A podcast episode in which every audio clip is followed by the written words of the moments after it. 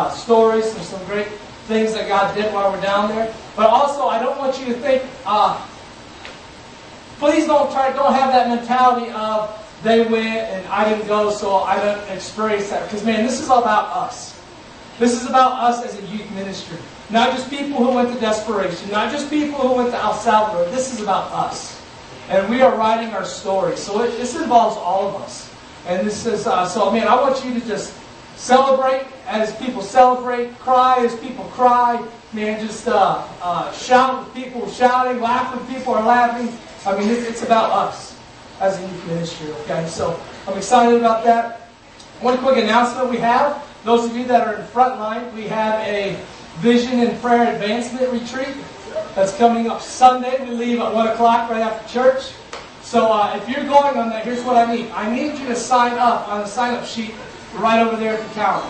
Please don't forget because we're kind of looking for around 20 uh, to go. So we, we need uh, we need you guys to sign up if you're in Frontline. You're going to be a part of that. Cost is only twenty dollars, and you'll probably want to bring 10, 15 bucks for food, and you'll be all set. You'll be good to go. So uh, sign up over there. We leave Sunday at one. If you go to the Element Facebook page and you click on the little discussion icon on the left, on the left, uh, you'll see a couple inserts for Frontline. You'll read all the details and have all that stuff in there, okay? We should be back Monday night about 7 p.m. So it's like a 30 hour, intense, fun, vision casting prayer retreat that, uh, well, not retreat. We don't retreat, we advance. Prayer advancement, and uh, that's what it's going to be about. So, love for you guys to be a part of that, Frontliners. Uh, if you haven't signed up for Frontline, um, you can come talk to me. That's something you might be interested in. Okay? All right, awesome. We're going to have uh, one more song. I'm going to pray and uh, kind of run through uh, the week we had in El Salvador briefly, and then let the students just come up and begin to share. All right, so uh, why don't you guys stand up with me? Let's, uh, let's worship.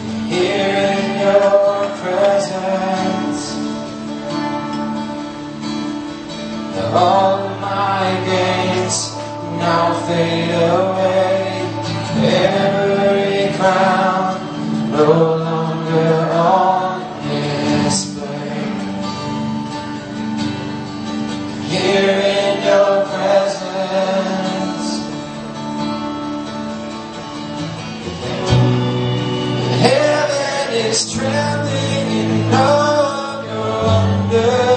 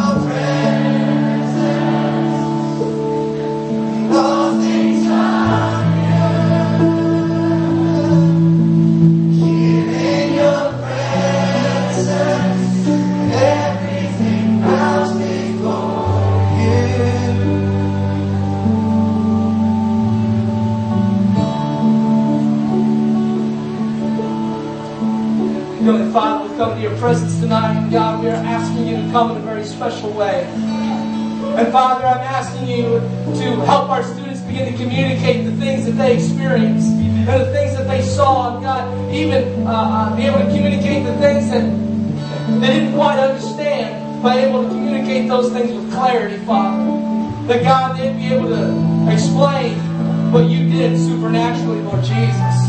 So there would be no confusion. And Father, I pray, God, that you would just mold us together as a ministry, mold us together as a group of students, Father. God, the vision is big, and what you have for us is big. And God, we tasted your presence this past week. We tasted you, and God, we want more of you. God, we've seen, we, we, we've seen what, what passion really is, and we've seen, Lord Jesus, what it means to be fully yours, and what it means, Lord Jesus, to just toss aside the things of this earth and the things of this world, Lord God, to go after one pursuit, one holy pursuit, Lord Jesus, and that is you. So, God, I pray tonight that you will come in a special way, that, Father, your presence will just sweep through this place, that, God, we will just spend these next moments together, these next minutes, Father, just basking in your presence, basking in your greatness, God, acknowledging what you have done, and, Father, all the glory goes to you. All the glory is for your name, Father. And as we talked about in El Salvador, God, we want to make your name famous, Lord Jesus. God, it's about you. So, Father, we lift you up tonight. We declare, God, that you are the King and the Lord of our lives. That, Father, you own every bit of us. You own our hearts, and you own, Lord Jesus, our dreams, and God, just everything. God, we lay ourselves before you tonight, asking you to come, asking, Father, to experience you again. And not just in a moment, not just in these four walls, but God, teach us to begin to live lives of experiencing you every minute, every moment of our days, Lord Jesus. God, may we acknowledge and realize that you are with us always. And God, tonight I just pray that you bless those who are going to come and speak and testify. God, put your words in their mouths. God, I pray that you just honor our time last week and that uh, you would be lifted up. We love you in Jesus' name. And everybody say, I loved it. Uh, I'll just uh, kind of start us off and say, man, what an amazing experience.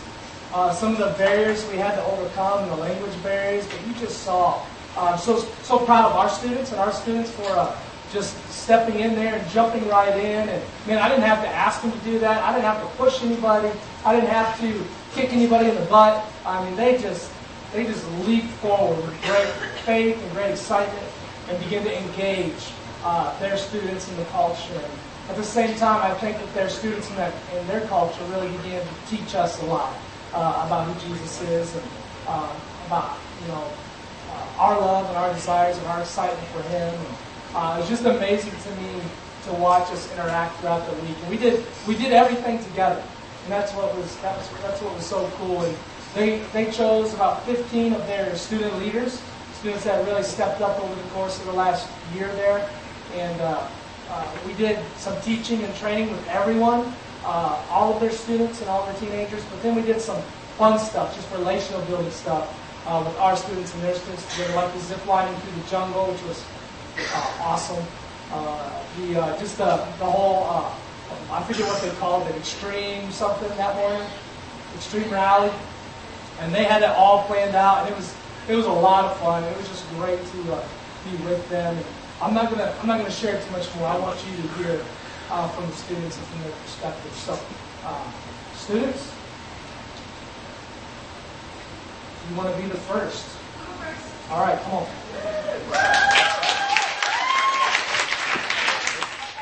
I'll probably be a fun once because it's not all through my mind yet. Okay, well, I figured I'd go first because you can't start the night when we're all together without Domino, Domino, Domino, Domino. Alright, alright, inside joke. Okay, and um, okay, sorry, sorry. Okay, um, before I left for El Salvador, I somebody told me that my life wasn't all about me. And like, I don't really know how to take that because it was, I don't know, it was like a lot to handle at once. I was like, nothing is about me. Like, well, you know, whatever. Um, but going on this trip really made me believe that it's not at all. And like whenever we had like our debriefing night, we always brought up like they know what they're fighting for, and like I, like I, I just kept hearing that concept over and over. Like they know, they know what they're fighting for, they know what they're fighting for, and I never really got it. And um, the last night, um, this guy Chris stood up and he was talking about how his sister, his little sister, didn't come to church, and like he kept praying for her, praying for her, praying for her, and eventually, you know, she's like, hey, you know, I want to start coming to church with you, and like, as he's telling the story, he like completely broke down, and like it just made me think about my little brother and how, like, it started off as like, you know, I want him to come to church so bad, I want him to accept God, and you know, live for Him and not live for the world or whatever, and I kind of gave up on him because I just got really like I just I was sick of like repetitive like praying and praying and nothing happening and I was just you know annoyed that nothing was happening so I just kind of stopped. But um yeah, after hearing like what Chris said and how like he prayed for so long and then the sister finally came and like that meant so much to me and then it just like brought up the concept like he knows what he's fighting for, he knows the lives that he's fighting for and like eternity, you know, in heaven or in hell and it just really got to. And, you know, I don't know. I just, I thought that was cool and how, like I found, like I really did understand the concept that it's not about me at all. It's not ever about me. You know, it's all about like the other people and my friends and my family and, you know, God. And, yeah. Okay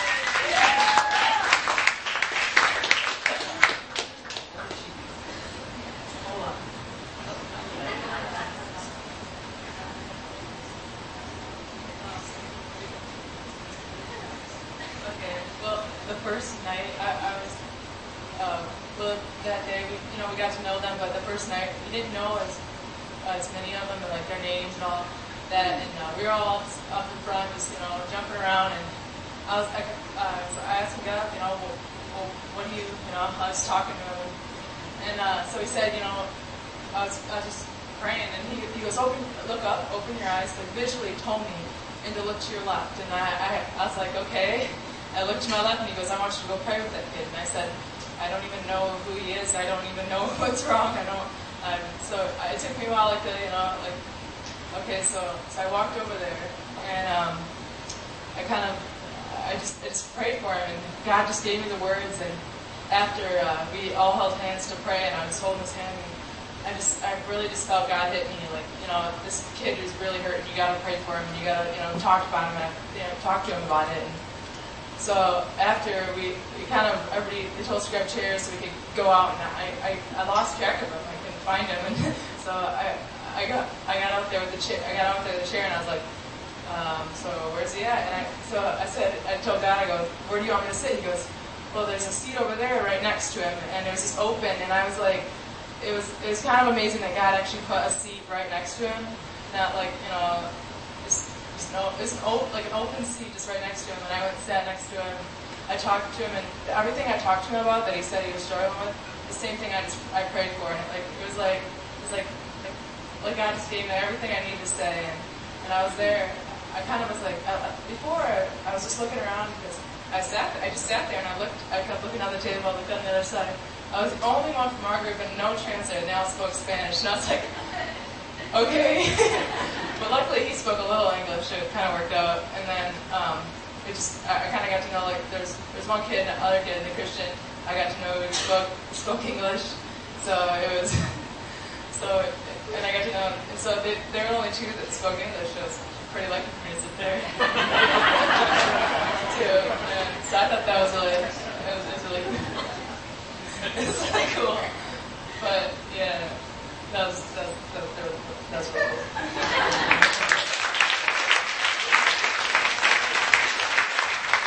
We've heard a lot about Chris from Noel. Right?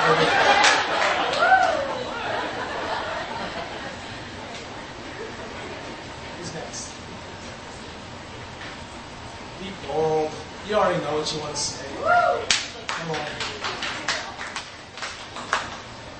¿Qué? And that means what's up. Alright. I went to this trip not really thinking that people from El Salvador would be a lot like us. But I was amazed by how much alike they were. They listen to the same music that I do. They laughed at the same things, and after a while, we didn't really need to understand their language to talk to them. But they had something that I didn't have, and I really wanted, and that was real, honest passion for God. There's two boys, Omar and Nestor, that, um, from what I was told, they live in houses that they don't have access to water, they can't shower, and they sleep on dirt floors. But the, the minute I laid eyes on them, I was just like, wow, they have they have energy, they have passion. They were probably the happiest people I've ever met in my life. And learning that, it broke me. And it made me think, I've got all this at home, why why don't I have that passion? And it really, it broke me. And there was another time, it was at the resort, it was after, after we left Zion. I was with Paul and Nicole, and we were just walking around, and one of us was like, look up. And we looked at the stars, and we're like, oh, wow. And then we were walking some more, and someone else was like, hey, did you see the stars? I'm like, yeah. She's like, go down the ocean. They're a lot better. And we're like, all right. So we get down there, and then they're like, they're like, watch out for the crabs. I was like, crabs? I was terrified of the crabs. And so I, I sat there for about like three minutes, like thinking, oh no, I don't want to see them. I can see them from here. They're good. They're, they're still stars, so I can see them. And Paul and Nicole were like, no, no, no, come on, you can do it. They're just crabs. You gotta run really fast. Just run really fast and avoid the crabs. If they touch you, it, it'll be okay. So I was like, no, no, I'm good. I'm good right here. I'm like, no, come on, you can do it. They took me and I was like, okay, one, two, three. We ran. We ran and I didn't hit any crabs, luckily, but I was terrified. But when I got there, I looked up and the stars were amazing. Way, way better from on land. And it's kind of like I can relate that to my walk with God. Like, there will be little crabs, little things trying to get at me, but I can enjoy my view from without going and risking getting attacked by crabs, but it won't be as, as great as if I charge past the crabs and get to the ocean where I can see the stars brighter than ever.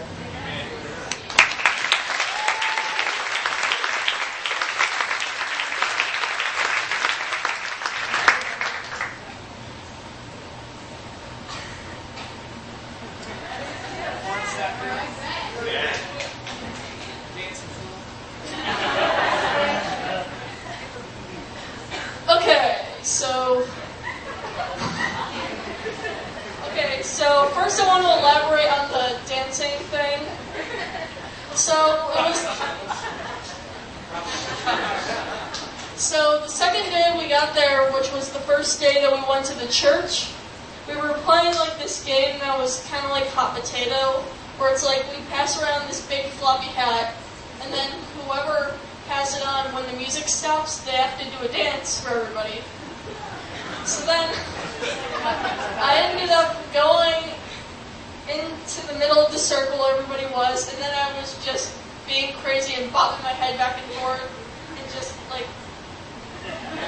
everywhere.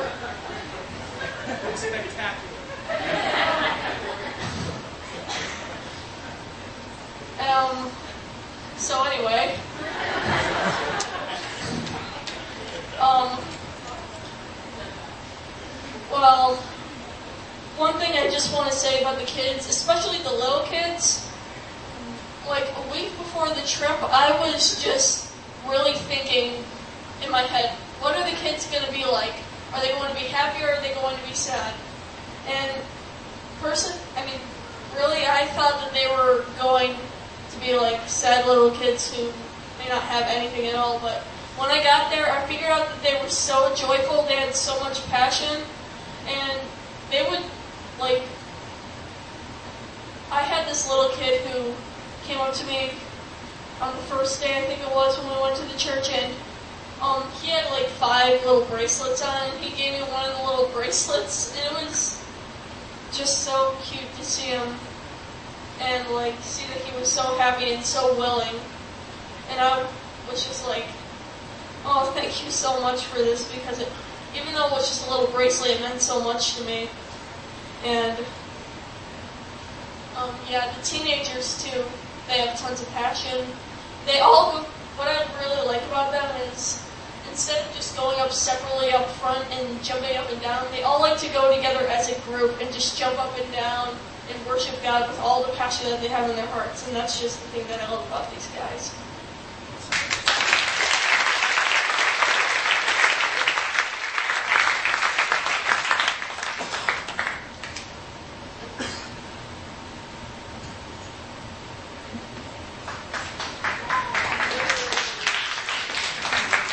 Um, well, uh, when the first night we got there, we went on uh, this little dinner mode thing, and we talked about our expectations. And mine was that uh, I wanted a heart like God's, like that for the things that He does, and um, uh, one that just can't help but think about the things that break His heart because they actually break him, not they just make him feel down.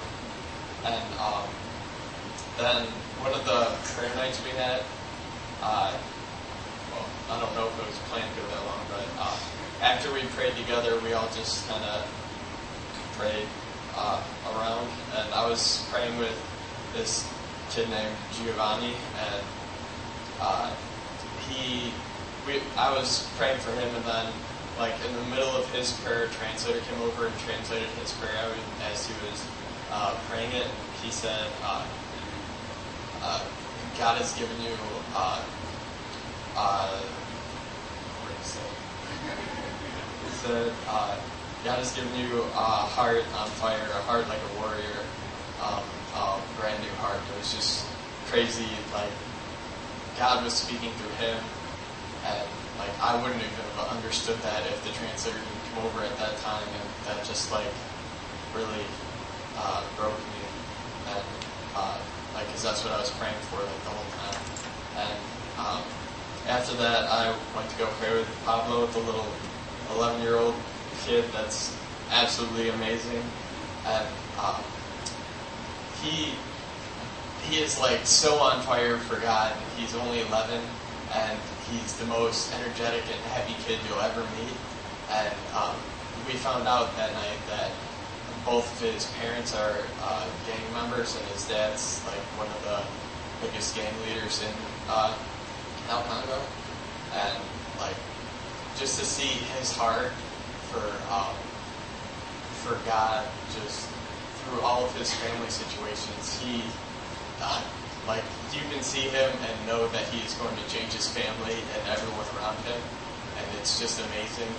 Like uh, when we were leaving, instead of saying like bye, he said pray, and uh, it's it was just amazing to see like at 11 he has a heart for prayer. He knows that prayer works that that is the most important thing. That even though uh, we'll be separated uh, over uh, just this great distance, he knows that if me and him are both, both praying for each other, that uh, God will keep us connected and just uh, keep our uh, just passion alive.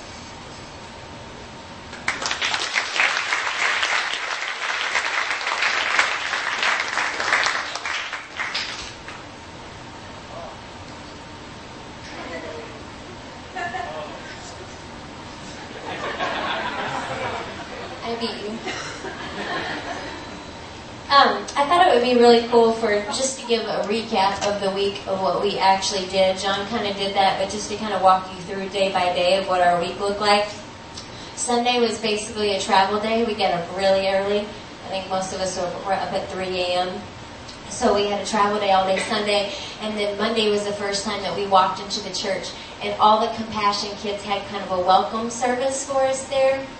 So there were several hundred compassion kids, and they marched kind of like we do programs in church. They marched their cutest little kids up, and they had frogs on, and they did a little song for us, and um, we actually got to tour the facilities there, and kind of they walked us through what a day looks like when a when a child attends for compassion. I'll go over that in a little bit later. Um, And then uh, that was most of the morning. We had um, lunch at the church. Uh, they serve a lot of things called pupusas. Is that it? Pupusas. It's like a tortilla with beans in it, and not salsa, but basically tomato sauce that you dip it in. Um, so we had a lot of pupusas. It was good. Um, and then that night we were back at church for a youth service. They ha- they have a lot of services during the week. So Monday night was the youth service where the community came in. Tuesday we went to the church and actually put on a vacation Bible school all day at the church for the Compassion kids. Compassion has a set of students that come in in the morning um, and a set of students come in the afternoon.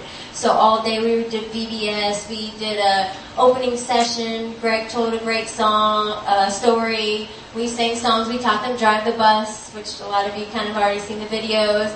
Uh, we had a craft for them. We had games for them. We had face painting, which they love. They lined up out the door for face painting. Um, and and those that didn't get it were very traumatized and very upset um, when we ran out of time. So next time, if you guys do that, if anybody goes, plan to just face paint all day long. Um, and then uh, we were back again that night for church again. This was their main church service, and Pastor Abner, the pastor of Zion Church, spoke that night. Um, Wednesday, their youth, like John said, planned, planned an extreme rally for us, so they took us. We were supposed to originally go on a volcano hike with them, but it was um, it's the rainy season, so they were having mudslides, and we couldn't do that. The rain was crazy there. The first night, it rained tremendously, and some of our hotel rooms even flooded. I mean, it comes out of nowhere, and it's just downpour. Uh, so they did a great job. It just reminded me of being at home. Milton, the pastor's son, is in charge of the youth group. They did things called a mummy wrap. You know, we've done stuff like that before. They did an interesting twist though, because we actually had to carry the mummy with us to every single game. It was really hot. I felt really bad for the mummies that were wrapped up.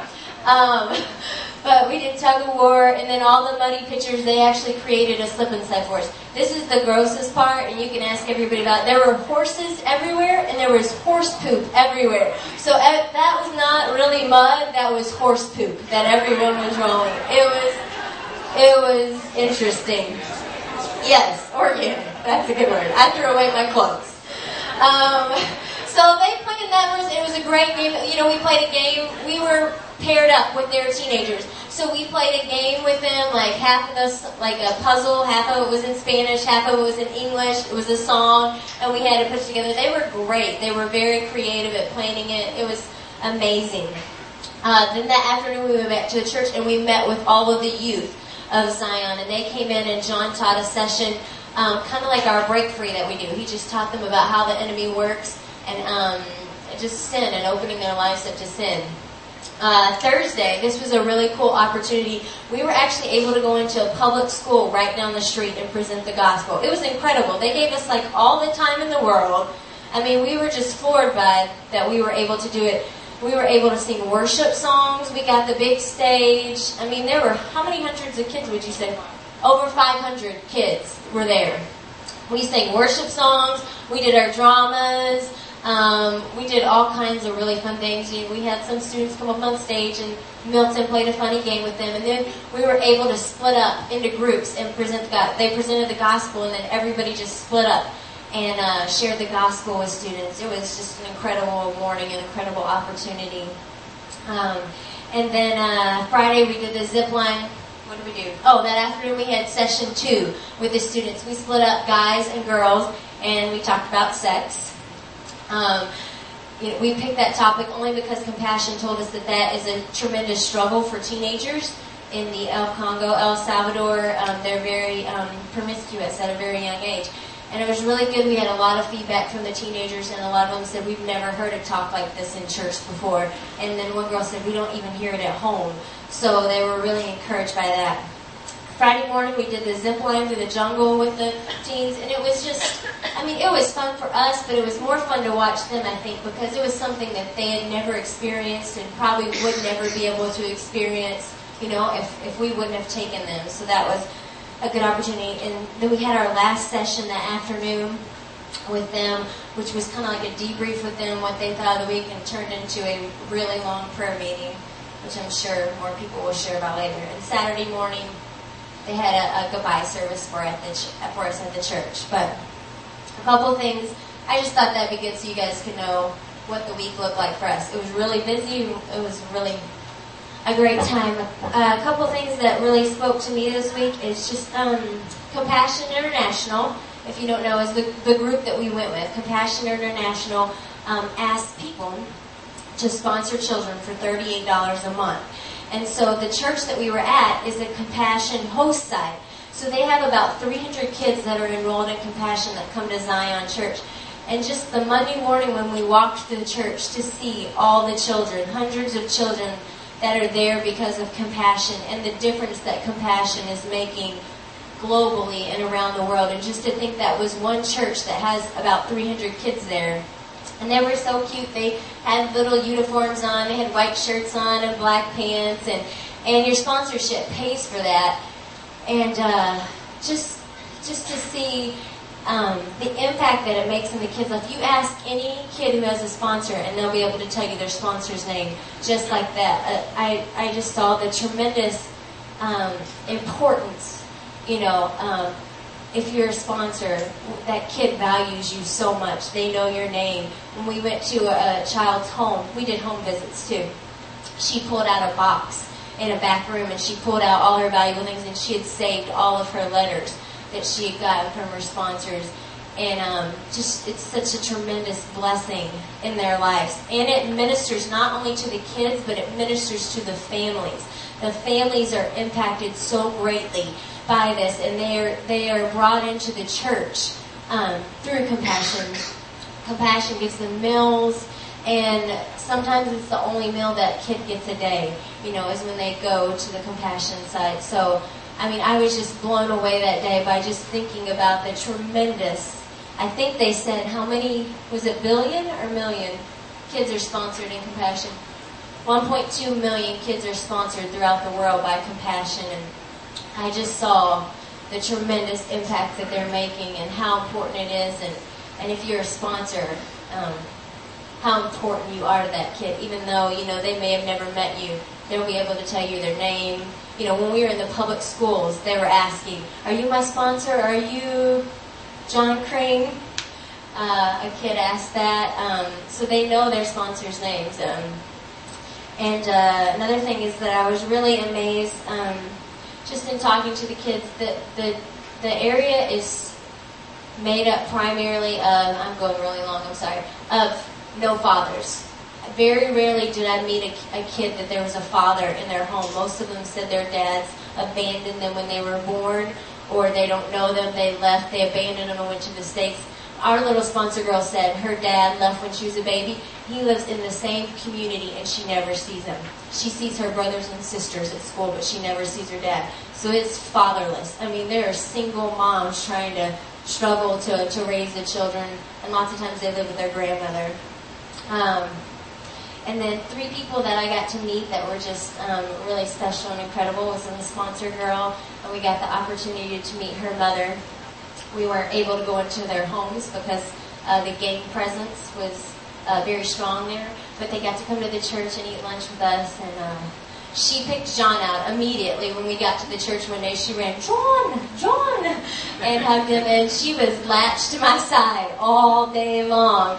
Um, so it, that was really cool, and just to meet her mom and uh, another girl that we got that I got to meet is um, I know John talked last time about putting a girl through college to you guys, and so we've been doing that and keeping in touch with her, and so I got to meet her for the first time. And her mom gave me the biggest hug. She wouldn't let me go, and she just sobbed on my shoulder. And it was just the most incredible moment, you know, when I said, you know, because John wasn't with me, so they had no idea who I was. And I pulled a translator and I said, "Can you tell her I'm Pastor John's wife?" And they just, she just started crying, and I started crying, and her mom wouldn't let me go, and uh, it was really cool. And they're just such a grateful people. She brought in her grades from her class and showed us our grades, and they're just so grateful and, and appreciative. And then Pablo. Troy's already talked about Pablo, but this little kid was amazing, and I will never forget him. I had pizza tonight, and I thought of him. Uh, in conversation one day, he told me that he had never. Oh, that his favorite. I asked him what his favorite food was, and he said it was pizza. But then he said, "I've never had pizza." So, um, so I was like, "What can I do to get this little boy some pizza?"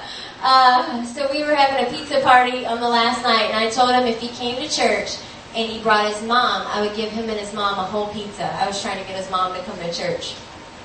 His mom didn't come, but he showed up right on time, early. You know, so cute. Oh, his hair slicked and um, waited around for hours while we were praying um, to get his pizza. So it was really cool. And he ate it like a pro. He picked the pepperonis off and ate those first, and then he didn't eat the crust. Um, and we were able to give him a whole pizza to take home to his family. And so, I mean, and he like he just broke down in prayer that night and told us all about his family that were gang members, and he was just sobbing for his family. And you know, the Holy Spirit was really present. Even on this little 11 year old boy's life, he knew what was going on in the prayer meeting, and he knew. Um, I mean, I know he felt the presence of God, and and people were able to pray over him for his life and. And like you said, you know, he said he would pray for us, and we said he'd pray for him. And every time I eat pizza, I will remember Pablo.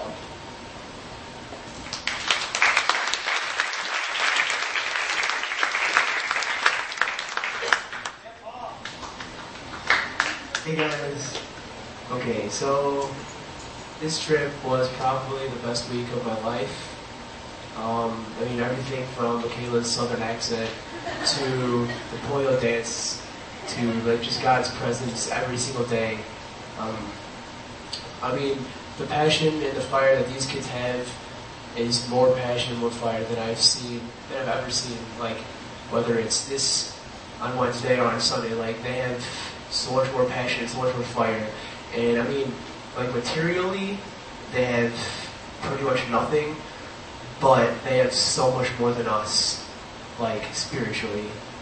And uh, they pretty much, like we came there and told them some stuff about God and some stuff about sex and all that stuff, which is great, but they showed us how we're supposed to live. Like, if you read Acts 2 and read about the church and how it is, like, that was that church. It was identical. Like they were all together. There wasn't little cliques around. Like you couldn't tell who was best friends with who because it looked like they were best friends with everybody.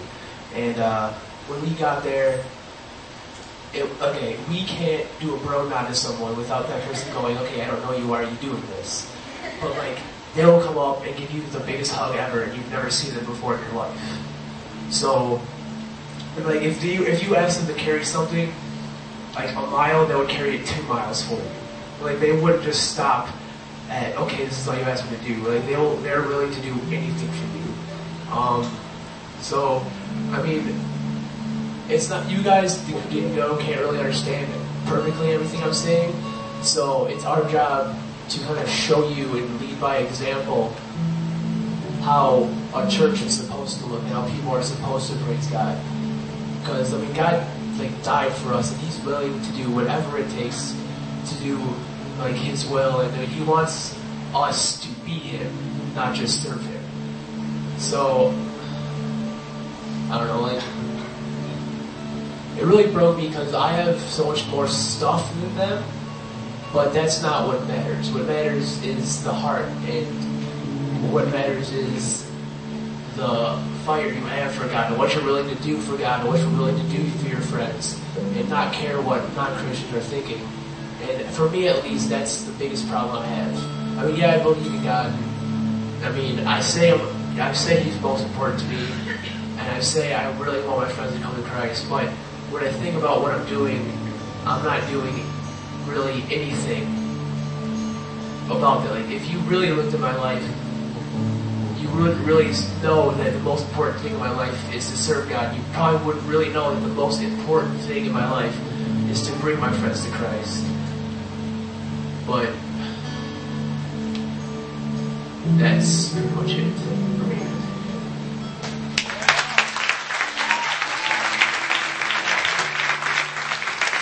I think uh, they don't have to make a certain amount of money. They just have God.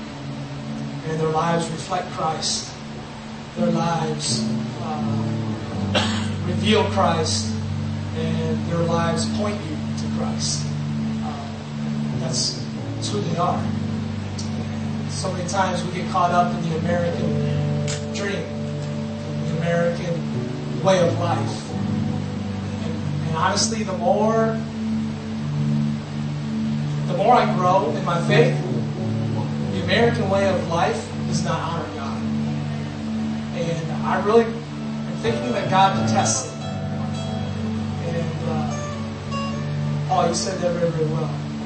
I feel like God wants to do some stuff in our hearts tonight. I just felt like we needed to, uh, before we move on and do some more testimonies, we just need to stop for a minute and just praise Him uh, a little bit. So we're going to sing. If you guys just want to stand with me, we're just going to sing uh, that worship song together.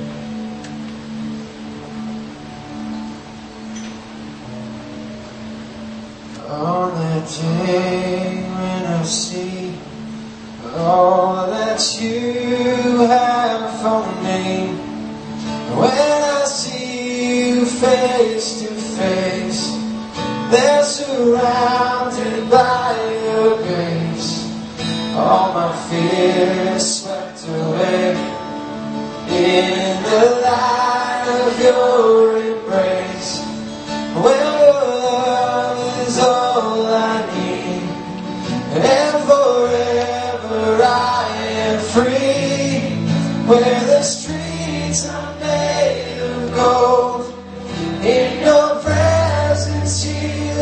Healed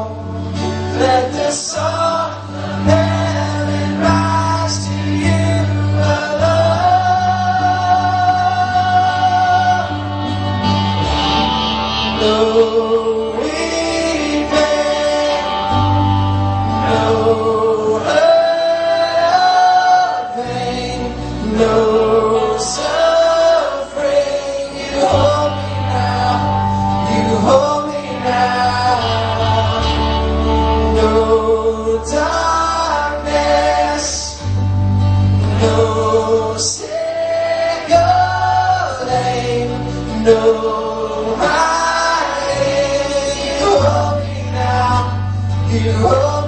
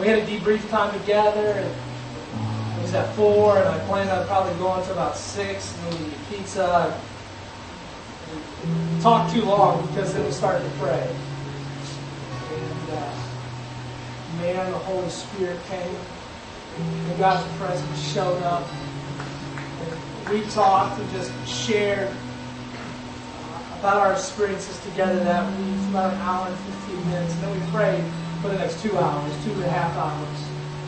We just began to pray for one another. And God came in a powerful way. I don't know if you've ever prayed for two and a half hours before, but it's not that easy sometimes. But in that type of atmosphere, in that moment, it just flew by. And uh, one of the one of my friends down there, Lionel, he's about the same age as me. Him and his wife are youth workers down there. Last time I was there in November, I prayed over them and anointed them, and they had uh, they had some answers to prayer over that year. Some of the things we specifically lifted up to the Lord. We were just praying, and he came up and he put his hands on my chest, and he began to speak a prophetic word in my life. I mean, he didn't know, but the very things that he began to speak were the very things that were concerning in my heart and urgent in my heart. The things I've been asking and pleading with God for, the very things he began to speak. And uh, it was an incredibly powerful moment for me. Because he was speaking God's words. And those are the things I've been dying to hear from God. Those are the things that, man, I just desperately wanted to hear from Him as I prayed and I heard them. It was like I heard God's voice through my friend Marco. And I was talking to Pastor Taven a little bit after that. He's like, he did the same thing to me. I just lost it. You know? and uh, it's an incredible, incredible time in that Bible. I don't have words to explain to you. Uh, there's not many words that describe a heavy presence of God. When you are seeing teenagers crying out and desperately seeking and desperately loving one another and desperately lifting each other up across language boundaries, across Uh, uh, uh, country country lines and nationalities, to see the unity of God's kingdom come together under His presence. It's one of the most amazing things. And I will forever remember. And I can't wait to go back. I can't wait to stand beside my brothers and my sisters and worship God with them. Um, I want to have a few more testimonies, and I think it's only fitting at the end of our service tonight that we just lift, lift our friends up in prayer. We pray for Zion Church, and we pray for that youth ministry because their vision was greatly expanded. I really truly believe that over this past week. Uh, they have the hearts, they have the love, and now they have a vision that's way too big for them. And I think they're ready to conquer. They're ready to go out and advance the kingdom. And we want to keep them in our prayers, and we want to lift them up together tonight at the end. So, but I'd really like to hear from a few more uh, people on the trip, whether students or adults. So, come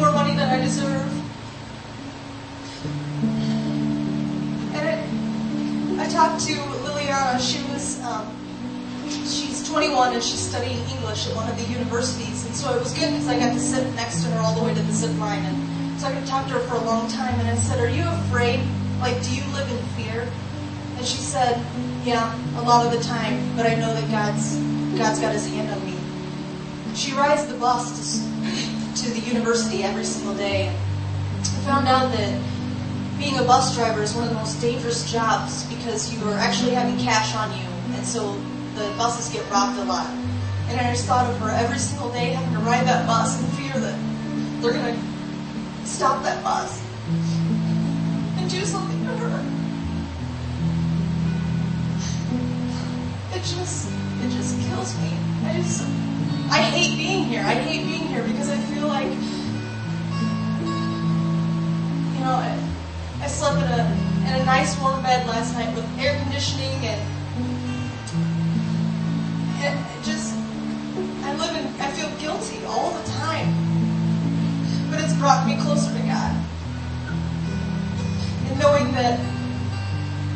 here for a reason.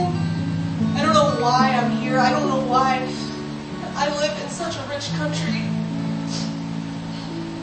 But I know that there's a purpose, and I know that that He's going to use this trip and uh, in, in my life for the rest of my life to testify to other people.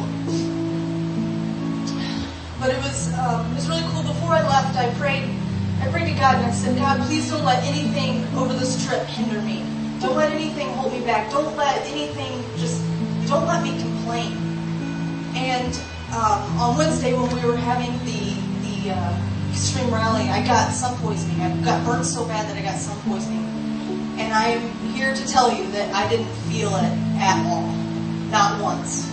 And I've, I've, I've seen God do miracles in my life in regards to money and in various things where I've seen his his fingerprints, but to actually have a physical, you know, something that like I've had some poisoning before and it hurts. It hurts real bad. And so for him to answer that prayer and to be faithful in that, it was just it was incredible. And it's funny because today I woke or yesterday I woke up with a cold, stomach ache and all these kinds of things that would have been a constant reminder oh, that hurts, or oh, I feel bad, or oh, I feel awful. And it didn't, it didn't take me away from that time with God. I know that it's Satan trying to get at me, but he can't keep me down. And uh, just my last thing is, uh, while we were at the school, there were so many kids that I'm sure there were lots and lots more, but I had the opportunity to pray with three little girls. Actually, the translator did because I was crying the time. Um, I couldn't really get any words out, but I was like, "You gotta pray for them." Like, I can't do it. I can't do it. After I asked her if she wanted to ask Jesus into her heart, she said the three girls, and they said yes. I was just a blubbering mess, and I couldn't handle it. But, um, but it was just, it was very, very awesome to be able to, to be put there in a way that God. And I thank you guys. I thank every single one of you that was on the trip. I thank you teens, which, as they can all testify, I'm not a teens person. And I love you all.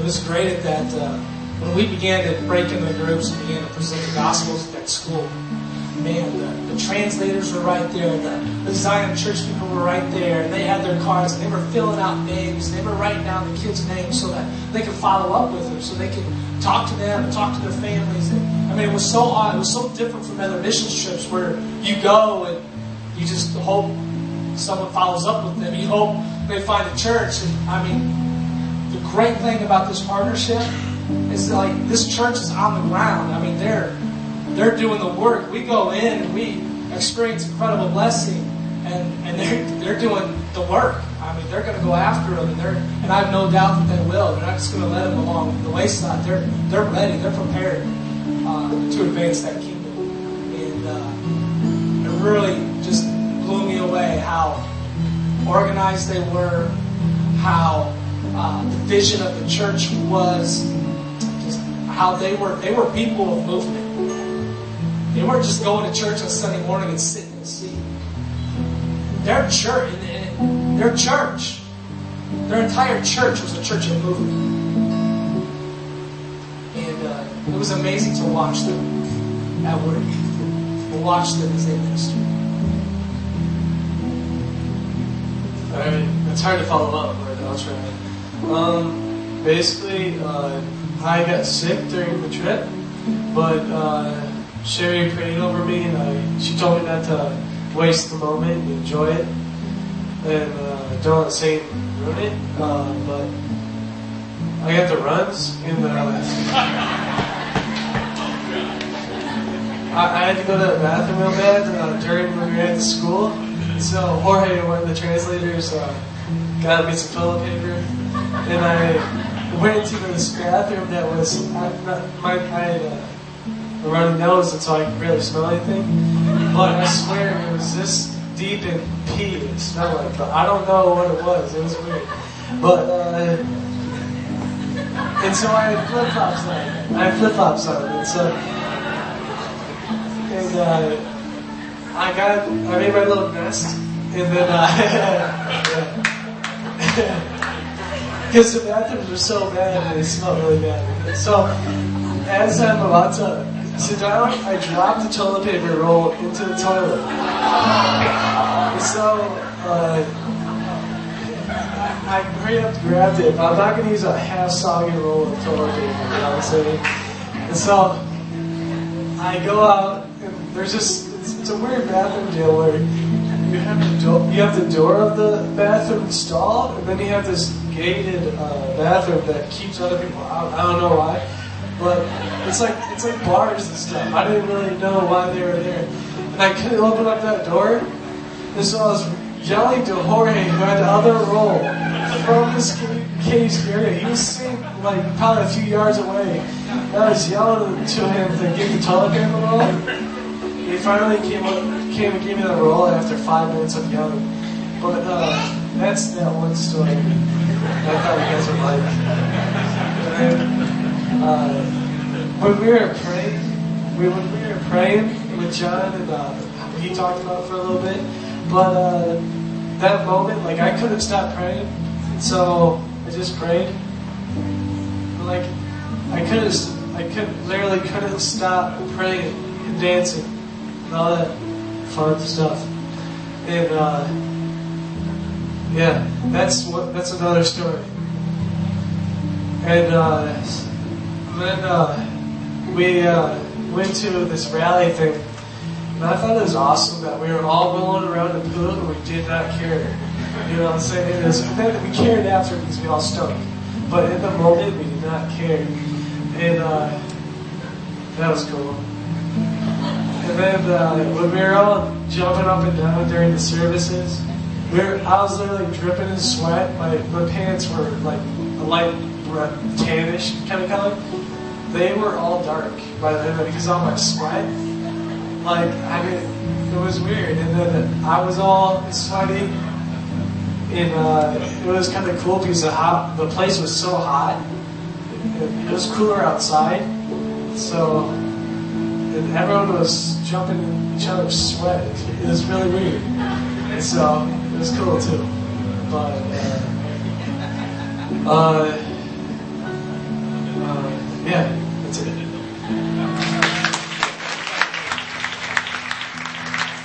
I call it holy sweat. Holy.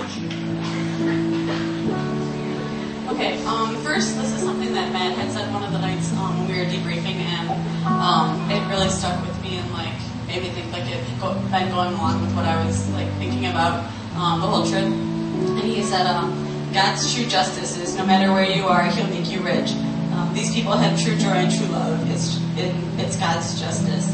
And like I think the biggest thing for me, like I thought going into this trip, like we're gonna be so wrecked because they have nothing, and like we live in the United States, and it sucks because people act like they need stuff and they have no idea. Like I don't know, I've been wrecked by that for the past few years, and like so going into this trip, I was like, oh, I think it's gonna be even worse. Like we're gonna actually like see the people that don't have this stuff, and like we're gonna like begin to know them and like know their story, and it's gonna be even worse than just knowing that there's people out there who live with nothing, and we have so much, and like we got there, and I'm like, we're the people that have like nothing. Like they have all that they need. Like the compassion program, yeah, we give them food and we give them like there's four different areas that compassion provides them with, and they get their health and the spiritual stuff and like everything that they need. But the kids don't even really care about the food. Like yeah, the meal comes during the day when they're there, but like seeing them play with their friends and being able to smile and have fun and learn about God and memorize their verses and learn their songs and just like get to be loved on by somebody. Because some of these kids either don't have parents, have one parent, never see their parents, like Pablo, like, you know, they, some of these kids walk 10 blocks to get to church. The night that we had the prayer thing, like, they all stayed for the entire thing and they stayed to eat pizza afterwards. It was pouring. Like, the church was flooded and the lights had gone out. Like, there was no electricity and they still stayed. And some of them had to walk home by themselves ten blocks. I'm like, do you have to like? Is there somebody else that walks that way? And they're like, no, I just normally walk alone. And I'm like, they're like, but but I know God's with me. Like it doesn't scare me. I know there's gangs around, but like they don't even care. And um, but like we have we act like we have so much here, but we, didn't. I didn't go there realizing what they didn't have. Like we all went there, just like everybody said. Like we went there, we realized like that we have like nothing. We act like like we have so much to be able to reach out, and we have all the opportunities and everything we need to share what we know and to share who we know, and we don't do anything about it. And then um, another thing, I just want to kind of encourage you guys. Like the guys there give standards. Like I don't think any of us girls would be okay with dating any of you because we've met guys that are like amazing just as friends. Like they, they're not looking to be nice to us because they want to date us. Like they know they're our brothers and our sisters and they need to look out for us. And they smell really good and they don't even take showers. so I don't know. That's another thing that I came back with is like even if a guy is like halfway across the world and that's who's gonna treat us right, like they're worth waiting for. So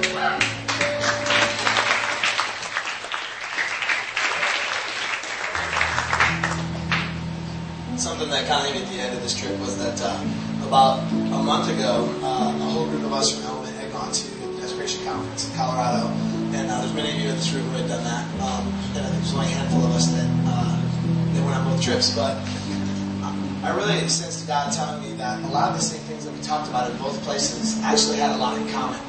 And at first, that might not seem right because you know John kind of had set up the first one as what he calls like a spiritual growth trip. Um, let's just go spend time with God, pour yourself into Him, He'll pour Himself into you. And then the second trip was more uh, missions oriented. Let's let's travel the world. Let's find out how some other people live. Let's share God with them. Let's get God shared with us. But the two really became tied together in my heart as some students came home from desperation.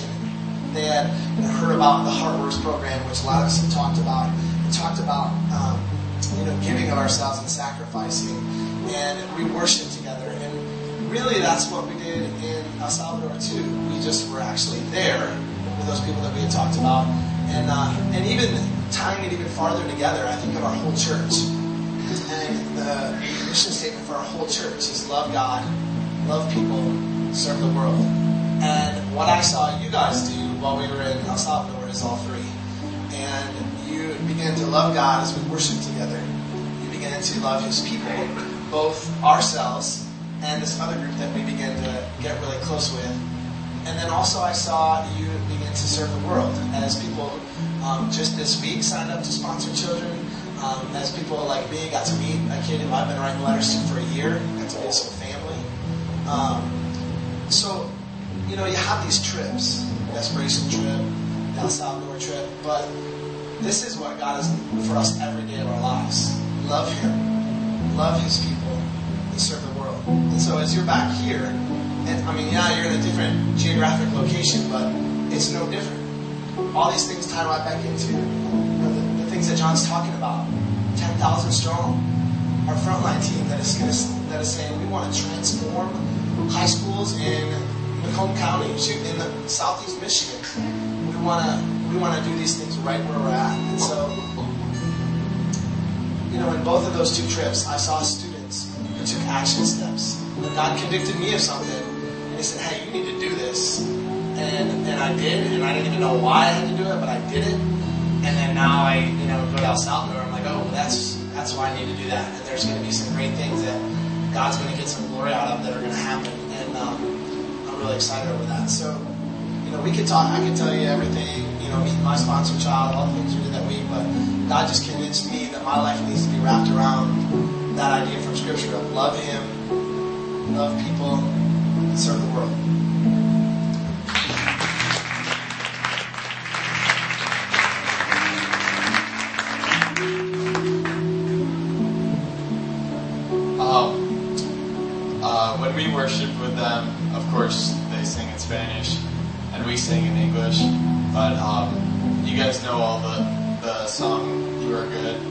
Says, uh, "People from every nation and tongue, uh, from generation to generation, we worship you hallelujah, hallelujah. And like, it's just, you, you sing the songs and you say, I'm not just singing the song. And, but when we sang that, it's like we were actually worshiping with people from uh, different nations who speak English. And it was from, with kids that were like this high to this high, but like 50. And, um, like,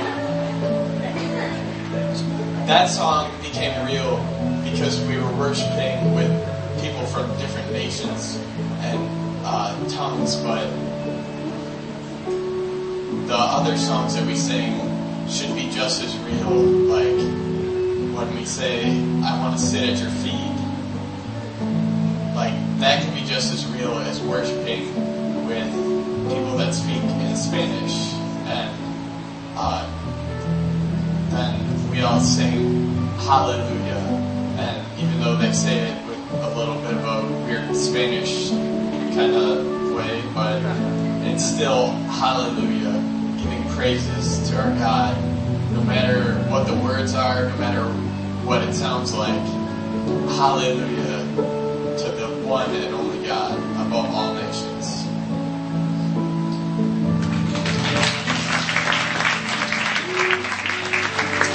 It's very special too because uh, one of the worship songs that they sang, they actually learned in English to sing for us. They worshiped in English. the. But everything they played, we did stuff we played.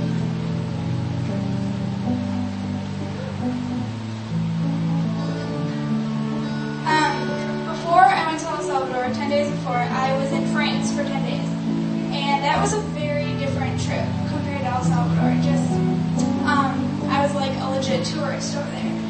And, you know, it was beautiful. You know, we were in the countryside and seeing all the old buildings, but it was man-made beauty. Like, when I went to El Salvador, it was God-made beauty. Like, when we were on the zip line, there was one of the cables that was just over this vast like valley and it was huge and like it was so big and so beautiful and sense, it was longer. I actually had a second to talk to God and I was like God how did you make this so big? Like why did you do that? He's like I did it for you. And I was like seriously? Like you did that for me? And like I was like it's so big and so beautiful. He's like I know. And I'm like he's like I made it. I was like, but you're even bigger and even more beautiful than that. And like I couldn't even wrap my mind around that. Like he did that for me. Like it just it broke me. Um, also on this trip, my whole family went on this trip. My mom, dad, and brother, and we got to meet our sponsor child. And um, the first day we walked in there, long story short, my mom and I missed the bus there, and so um, we had we, when we walked in, like our sponsor, we have a girl, and then we got her brother and her sister, and um, they recognized us from the pictures my dad had taken down there before. And when we walked in, they stood up and they ran over to us, and they just give us they gave us the biggest hugs I've ever gotten in my life, and they meant it. And um, she just became so much more than a picture on a refrigerator.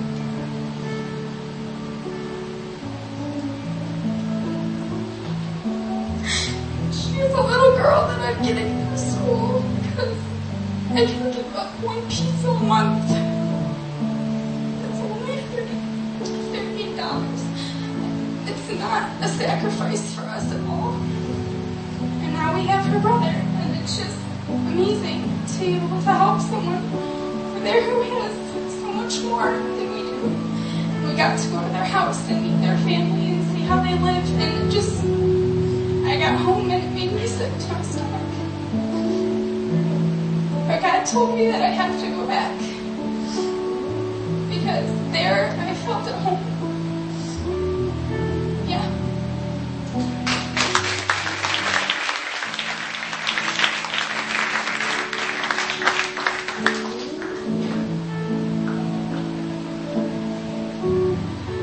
Uh, first of all, I just wanted to say that God is so awesome.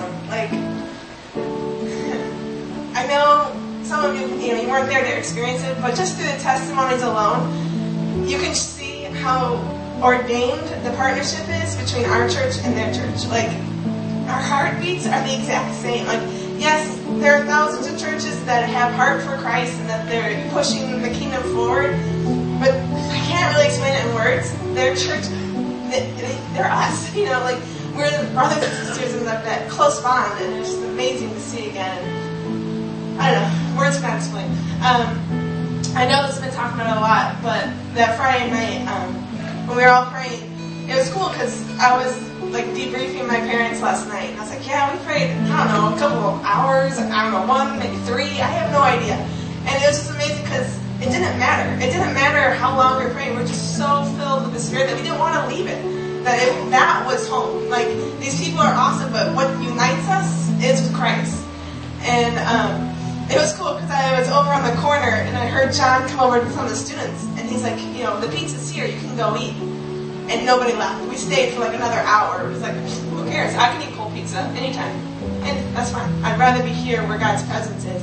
And was cool because the song we did earlier as well. It says, you know, in your presence, that's where earth and heaven become one. And that's what that felt like that night.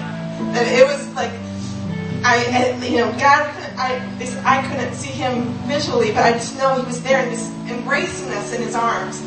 And, and at the whole time in the back of my mind, I kept thinking, God, I get so distracted. Like, I know what my problem is. My problem is busyness. My problem is just letting stress rule my life. And, you know, year after year, I've grown up in the youth group. I've had youth trips where I'm like, okay, this is going to change.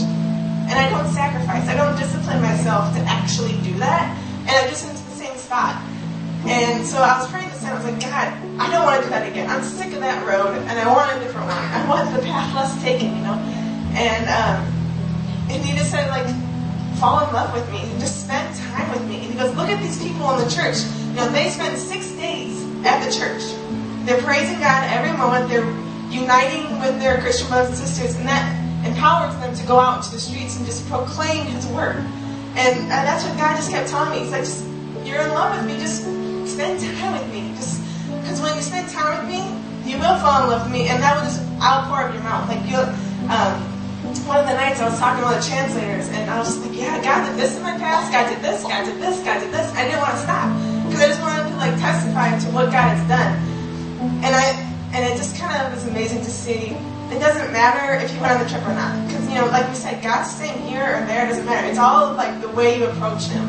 It's, a, it's the way you approach Him with humble, um, humble spirit. Just wanted to embrace all that He is. And so, whether you went on the trip or not, it's not like we got a special dose of God and now we're super spiritual and I don't know if you're going to reach us. That's not it. God will be like, gotcha, you're there. You're exactly where I want you to be. And He'll just hold you and just give all the praise to God. And what's amazing, uh, uh, one of the students said Acts 2.42 just came alive, that passage of scripture, because they met, they, they were there at the church six days a week. I mean, they met together. They ate together. They fellowshiped together. They prayed together. It, was, it was a visual picture of the early church. And, uh, whew, awesome. I'm just waiting for Greg to come up and start preaching. I'm gonna go now because I don't want to a grudge. um, couple just different things where we had started in the beginning of the week, and all our debriefing started with "I think this" and "I'm wondering that" and "I saw this," but throughout hours after it was, "Did you see what God did? Did you see what God did? And this what God has done?" And then towards even past that, it was just praises to God and thanks to God and help us God uh, for our group. It was just a transition that happened very quickly. Um, as many here, oh, whoops, three ladies, three little ladies, three little ladies, um, all at separate times said to come and tell all of you thank you. All of us, all of us as a church. And that we are all one church, all separate people. And to, to send you love from El Salvador. And that they would be praying for us. And when we, these women say they're going to pray, you get out of the way because they're going to pray. So know that that they, when thirty some of us went, they saw all of us um, as as a church, as a group, and that was really really awesome. So I needed to do that. But the one thing that I'd ask, we said, "What are you expecting?" I wanted to see and do. I wanted to know God more. I wanted to see God more and um, and experience things I haven't experienced. Just in short, to be available. And um, we we're really good about having the vow posted all over in our prayer rooms and our books and our shirts and the vision by Pete Greig and all that. And um, they're free from materialism came into my heart that these people are free from materialism. There's no need to be in sorrow for them. They are rich with tears. God said, they are rich with tears. They are rich with sweat. I fear that I will never sweat like that again. They are rich with poverty.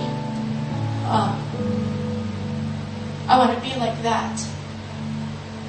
And um, before the Friday night, Thursday night happened, and I felt a draw, and I thought it was to go pray for the pastor. And I wanted to, you know, make sure the timing was right and stuff. And he was across the room, but Nathan East beat me, and he was already on his feet. I'm like, okay, good. I don't have to go. But then um, I was drawn to a guitar player, a team, much like my son. And um, he felt, not really felt, some people really felt, but he leaned into me. And I held Christ. He just kind of melted in me, and I held Christ. And God revealed to me that this young man has a heart of Christ, that he breaks for his people, that he loves his Heavenly Father, that he honors him with all that he has. Now, that kid wasn't falling, but because he was leaning on me, I fell and he had to go. But I, I, I cried, I want to be like this. I want to be this selfless. And um, over and over again, I help people, they help me. Brothers cried over brothers, families cried with families, and they are rich with tears. And Father God says in His Word that He bottles each and every tear, and He counts them as riches in heaven and gold, and He counts them as prayers. We experience Christ in a very real way. I felt Christ's hands on me. The little, little, little kids came and prayed over me something different. I kind of had a little different experience. I was off painting. I was off doing what I loved to do. God honored me man. Just random little children coming up, going away. Thank you. Just to say that, um, make yourself available. We are blessed here. Use it for His glory. I'm ready to pack up and sell my house and everything. My poor husband, he's got a wreck on his hands. But no, I just praise God for that. And um, I want to be rich with tears. I want to be selfless. I want to sweat for Christ. I'm going to give my all here. I'm going to give my all here.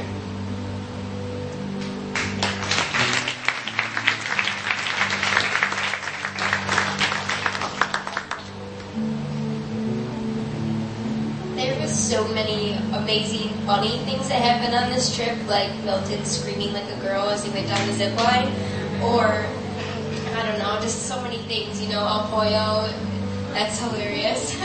Uh, there were so many beautiful things that happened on this trip too that I was just glad I got to not necessarily be a part of, but just witness and just sit back and watch.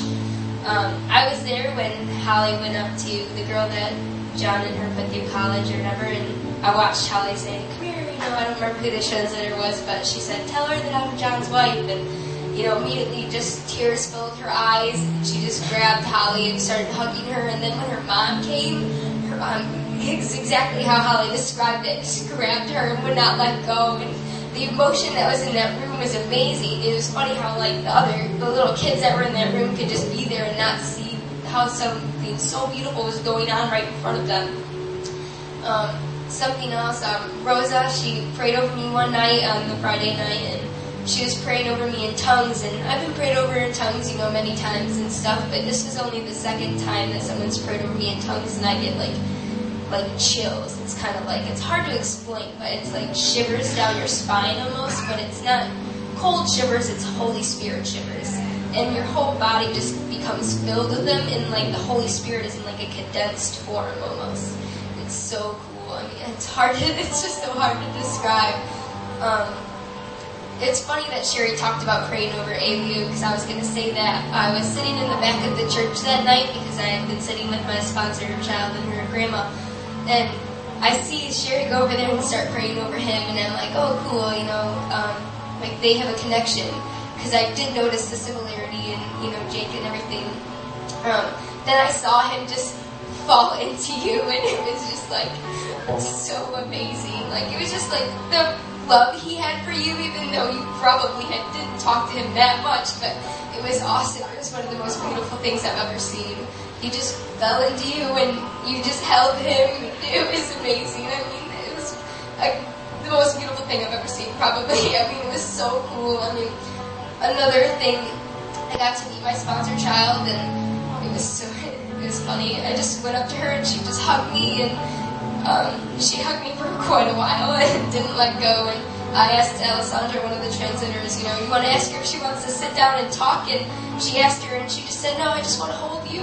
And I just said, okay, I'll hold you then, you know. That's what she did every time she hugged me. She just hugged me for a long time until, you know, someone made her leave. And just love and the that those people have. And it's just so beautiful. And that's what I always struggled looking at the church as a worldwide church. When I got there, I said, this is his bride. This is it. This is his church. This is who we belong with. This is our family. And there, it just changed my vision of everything.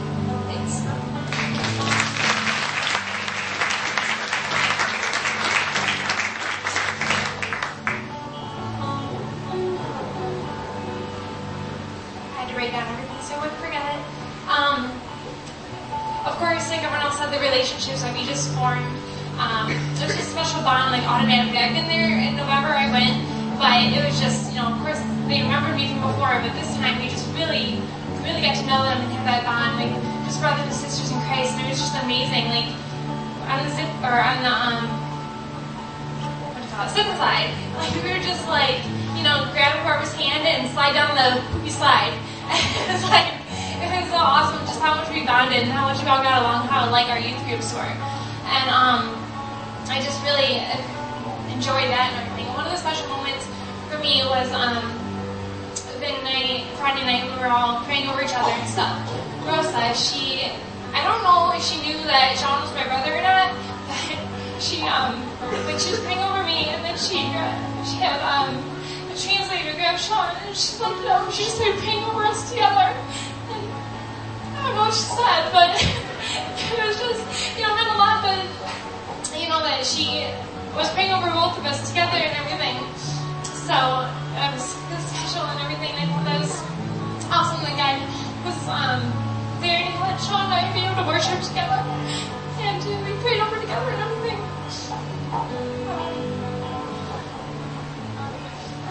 Um, and then, of course, the, just the passion that everyone had, and we didn't care like how ready we got. And then jumping, we just continued to jump and have fun, and it wasn't just about, you know, having fun uh, while worshiping. It was like, you know, singing the Alleluia, singing the words that we were singing two different languages, but we all knew what we were saying. We were all worshiping the same way and singing the same words, and it was just awesome. And um, that's the thing. I don't say it to brag on myself or to um say like, hey, this is what I did or anything, but I I was I did a fundraiser over this past since November till now, and um, it was for the Seeds of Faith program, the organization for babies and their mothers.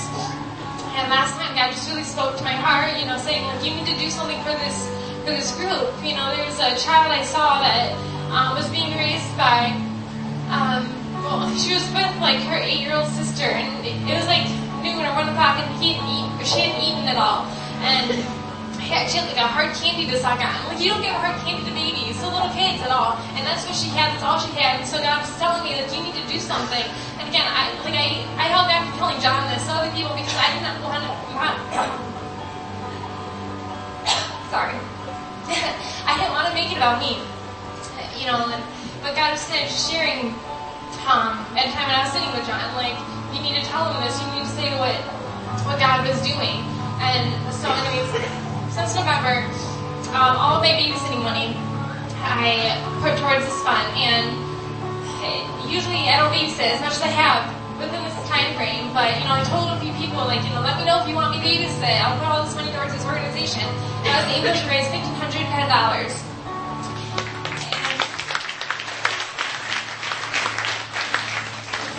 I gave all that to the organization, and I told you know Sister Sonia, we talked to her about it, and I I didn't tell like the organization when we were with them. I didn't tell them how much I raised or anything. I just said, "No, I have some questions because I was trying to raise money for you guys." And they just came up to me and just told me how grateful they were. They didn't know how much I raised or how much what I did exactly. They just they're so grateful of how compassion has helped their families by bringing them groceries once a month and by doing that stuff. And I'm just really grateful that God used me um, help out with that. And last thing, I'm sorry, but I have to point this out um, in the airport on the way home, we were all, you know, we, we got laid over because of the storm and everything, and we were all like complaining about how hungry we were. And I know that some of us have health health issues and everything, but everyone was, you know, oh, we're so hungry, let's just, you know, we shared snacks and everything, but we were stuck in that little baggage claim area where we didn't have any food, we couldn't go get a meal and everything. And I was just thinking to myself, and I mentioned to Sean, like, well, I wonder how long, when's the last time Pablo has eaten? You know, like someone said, we haven't eaten in nine hours, but he probably hasn't eaten all day, or many of our sponsor children. And I think, like, it was just sad to me that, like, after we experienced all that, really, like, on our way home, this is what we're saying, this is what we're complaining about. This make sense, and I hope that we don't lose that, that we don't just forget about that and go and complain like we had before this trip.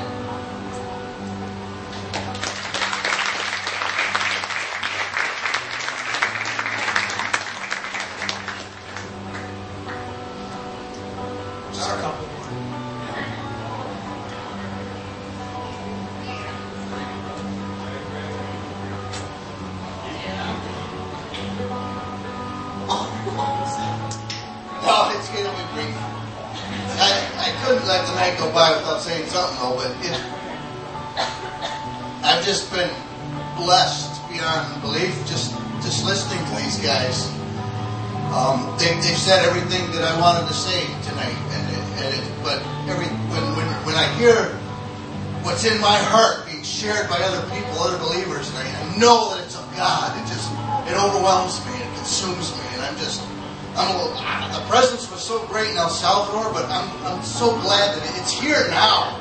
It doesn't stop. It never has to stop. Um, you know, I didn't know, I didn't really know what to expect from this trip.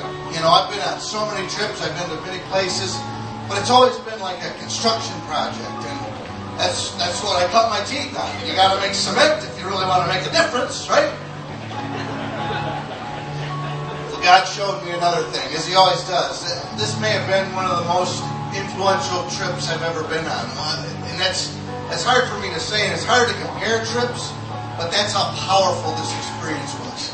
And God showed me showed me I don't have to make cement to build something, because we were building the kingdom on this trip. And uh, I also I knew it would be a great trip because I'm blessed beyond belief that. Uh, a God vision has been realized. I, after my first mission trip eight years ago, I knew I wanted my family to experience this together. And we did. And more blessed than I deserve that we can share this. You know, for as long as we live, we can say things, we can just look at each other and know what we experienced back there, down there, wherever it was. But I thank, I just praise God for that experience. To hear my daughter up here sharing, because I couldn't even speak, so I'm glad there was a lot of time in between that I could get up here. Otherwise, I'd babbling more than I am. But lastly, I just I want to share also, because I said I'd be brief, but I'm not. But that's the way it is. Deal with it. um, that, that, night, uh, so many have already shared about that Friday night, and uh, I was glad you mentioned about Lionel because I had the exact same experience. Uh, yeah, he, he came over, and there you know, you know when you go on a mission trip and you think you're going to help other people, these people helped me so much more than I could ever help them. And, and what they showed me, what I learned from these people is, is to have this total, outright dependence on God for everything. Because, you know, and I, and I know that in my mind, but how easy is it as I get involved in ministry and I want to do things that, that I start relying on my own power to do things. And I think I gotta I think I gotta do stuff. And and part of me was, was, was praying this as we were experiencing all this and all this Friday night prayers were going on and I kept saying in my mind, what what can I do to bring this back home? What what can I do? What what, what how, how passionate do I have to get? How many things do